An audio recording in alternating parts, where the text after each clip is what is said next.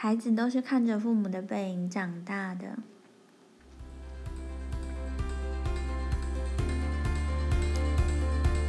嗨，大家好，我是玲玲老师。今天我想要来跟大家聊一聊一个比较特别的主题。不知道大家是不是跟我一样喜欢看电影或者是韩剧呢？今天我要聊的是《梨泰院 Class》这一部韩剧，带给我一点小小的启发。我觉得这部片就很像是一个关系的放大镜，它很深刻的描写每一个家庭的教养观，然后如何去影响那个孩子，然后长大之后长大成人，然后再适应这个社会，并且依照着他们信念在生活。嗯，大概我今天就会聊聊，就是每一个家庭里面的一些我对他们的想法，还有最后我会讲一下我如何从这一部片里面看见自己。继续听我说下去吧。首先，我要先制造一个防雷线。如果很怕被我爆雷的朋友们，请你现在就跳出这个音频，因为我待会的内容可能会涉及剧情相关。所以，如果你对这一部片很期待，想看这一部片的朋友，然后却又怕被我雷到的，请你现在就可以跳出喽。已经跳出了吗？现在应该都是剩下还没有，应该说应该说就是被爆的有没有关系的朋友，或者是已经有跟播中和我一起跟播的朋友们。我今天要先从呃人物的家庭开始谈。首先，我们先从老板来谈好了。老板他就叫做主角叫做世路，世路跟他的父亲。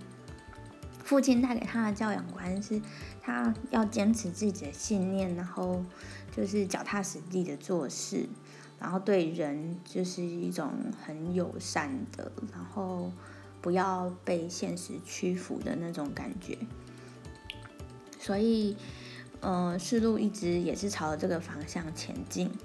即使他的父亲过世了，他依然就是照着他自己的信念在过生活，而且。勇往直前的。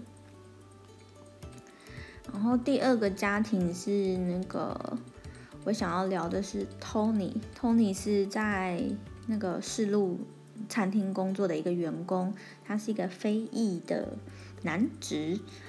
这个非裔非洲人，他一直在强调他自己是一个韩国人，因为他的爸爸是韩国人，所以他从国外回来想要去。去找他的父亲，只是说一直都没有找到。然后后来经过一段时间，他有找到了他的父亲，但是他的父亲因为交通意外过世。就是来跟他相认的是他的奶奶，他的奶奶当时候其实是很反对父亲跟他的他的另外一半，就是非洲的女生。在一起，就因为他是黑人，妈妈那个妈妈没有办法接受，就是奶奶奶奶本人没有办法接受这样子的异国婚姻。然后奶奶在描述他自己，就是 Tony 的爸爸，也就是奶奶的儿子。他在描述他的儿子的时候，他说他儿子非常的孝顺，非常的乖巧，只是说，当他儿子开始真正表现。就是去聊说他想要做的事情，唯一讲出来的就是他想要跟他的另外一半在一起，可是却被奶奶所反对了，因为奶奶觉得自己的价值观没有办法接受。那后来当奶奶遇到 Tony 的时候，其实有感到一种后悔吧。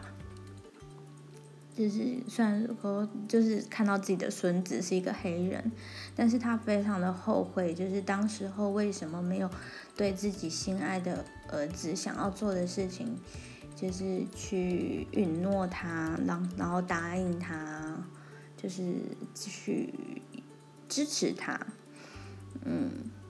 然后父亲就这样过世了，然后 Tony，Tony 感觉是一个在爱里面长大的孩子。他反而不愿对奶奶，还就是帮父亲，就是跟奶奶说了一些感谢的话。就是可以看到，就是他是一个在一个充满爱的环境里面长大的，然后奶奶也因为爱屋及乌的关系，最后就跟 Tony 相认了。我觉得这个家庭带给我一些形式，会让我想到我以前在出社会工作，或者是对出社会工作的时候，嗯，我当时候要做的一些选择。比如说，就就是想要做哪一份工作，或者是什么样的转换的时候，其实我的父母都是不答应的。他们都会站在就是爱你的需求，保护你的关系，嗯，希望你可以少走一点冤枉路，或者是平坦顺利的一个工作的工作的一个状态，这样。但是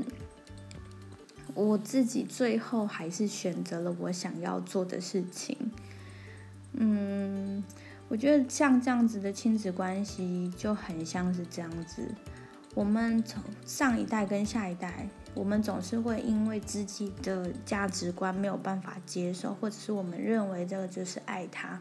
然后跟下一代有了一些意见的分歧。但是说真的。人生是自己的，我们自己知道的选择，就是我们要学会负责。但是我们在教养的过程当中，到底怎么样爱孩子，却不会去去违背一个良知呢？或者是强硬把我们自己的价值观灌输在孩子身上，是不是很值得让人家去思考？就是怎么样去拿捏那个界限，就是我们很爱孩子，会希望他这样这样这样那样那样那样，可是往往就是会出现像这样子的一种难题。嗯，接下来我要去讲片中一位警察跟他的孩子，他警察在片中因为做了。一些对不起世路的事情，老板世路的事情，所以他最后辞职，然后和他的孩子就是隐居生活。但是他如果必须要对得起自己的良心的话，他就必须要去自首，然后跟他的孩子分开。我觉得这真的是很纠结的一个选择，哎。嗯，就像如果把这个问题回到我们身上，我觉得真的是非常的难。我们到底有没有有勇气可以去面对自己的行为，然后为他负责？但是就现实的考量，就是当我们如果要愿意为自己负责，结果要跟自己的孩子分离的时候，哇，真的是超两难的。而且重点是。就像我标题刚刚最片头一开始，孩子都是看着父母的背影长大的。当这个警察他的孩子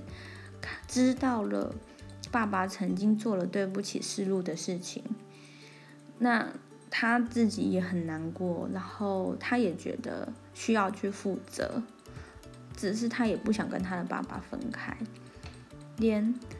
连孩子都非常的矛盾，而且。情绪的那个，在剧中真的表现得非常的好，然后最后出现了一个理事的角色，一个女生，她来支持支持这个孩子，他就告诉这个孩子说：“你的父亲其实比任何人都勇敢，他愿意为自己的行为负责，而且非常的帅气，就是对这样的决定非常的帅气。”我觉得真的没错，就是如果要勇于负责，然后做出这样的决定，真的是非常帅的一件事情。他也对他的小孩负责任，因为他希望他的孩子可以学习到他为事情负责的那个心，那个正直。所以像是这样子的事情，我们常常在社会上也会很常见啊。只是说我们通常都是看见的不是像这样子的一个正面的一个例子，大家往往会被现实所屈服。所以我觉得像这个家庭的一个设定也是很引人深思的。最后，我们要来聊一聊大魔王张大熙跟他的两个小孩之间的教养。像张大熙跟他的长子长根源，很明显，他们像这样子的财阀大财团，都是用钱在做教育。他就是想要让孩子学会经营，可是会发现长根源他在学校的时候就已经是一个小霸王。他对于，嗯，学校的所有的事情，应该说，呃，他的人生观，他的言语就是法律，他可以在法律之上，他可以做一些不好的事情，然后所有的人都必须要规避他，或者是容忍、包容他，然后允许他这么做，他也觉得这是一种理所当然，直到他就是，嗯、呃。撞了，撞死了世路的父亲这件事情，其实他很害怕。但是我我们会发现，他之所以会做出这样的行为，真的都是他的爸爸影响了他的一些观念，整个家庭教养的关系让他成为他这个样子。但是可以感受到，我自己觉得人有一种，我自己啦。我自己都觉得人性本善，如果我们循循善诱，跟给他一个好的环境，其实孩子都可以长得很好。就像，嗯、张大西有一次就是在教长根源学经营的时候，他带他去一个鸡舍，告诉他说我他想要烹煮那只鸡。那为什么他会进行这个桥段？他是因为他跟他，他觉得他自己的儿子太心软，他觉得如。如果要经营一间公司，他就必须要把所有的员工们当做是畜生，所以他就去带他去一个鸡舍，说他要吃那只鸡，然后叫他当场要扭断他的脖子，那孩子吓坏了，然后也有一些在他身上留下来的一些影响，例如说有一次长根源在去相亲的时候，他就跟相亲的对象帮他点了鸡肉的料理。但是他就是回复那对象说，嗯，他不敢吃鸡肉，或者他不喜欢吃鸡肉这样子。嗯，我觉得可以看得出来，那个事件对长根源的心理是有创伤的。他其实也不喜欢这么的，嗯，残暴吧，就是说。张大西他希望孩子去学习弱肉强食这件事情，嗯，我那种方式也许很，就是在现实社会上很常见，尤其是我们可能都还是会看见这样子的例子，因为遇到现实生活，大家都会为钱所屈服，像长根源其实。也是做了一些行径啊。如果在路上撒钱，所有的人都会去，就是捡钱这件事情。他跟嗯，我看到长根源跟以瑞片中的女女二吗？还是算女主角？就是以瑞他们在一起的时候，有一我说的是有一有一幕，他们是长根源跟以瑞。的戏，然后他跟以瑞在梨泰院有一个冲突，以瑞就用喊叫的方式去呼救，叫跟大家说救命，然后长根源就在那个时候撒钱，告诉他说不管是哪里人都是一样，可是。那个事件后的结果是，大家捡了钱，但是大家也会把他挡住，让他不要逃离那个现场，必须要被绳之于法。所以，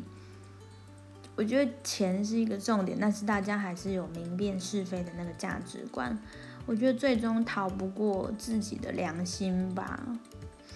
大家都还是心中有一把尺，在面对这个世界。即使我们默不吭声，但是我们心里知道，只是我们不知道什么时候会让我们采取行动去做更正确的事情，就是会避免避免掉一些不好的事。是不是非常的人生啊烟？最后，我想要来聊一聊，像这样的一部片给我一个启发，很像，呃，有一种最后一根稻草，但是不是压垮的那种感觉。是我看了很多部韩剧，例如说像是《浪漫医生金师傅》里面金师傅的一些作为，我真的觉得也是非常的敬佩。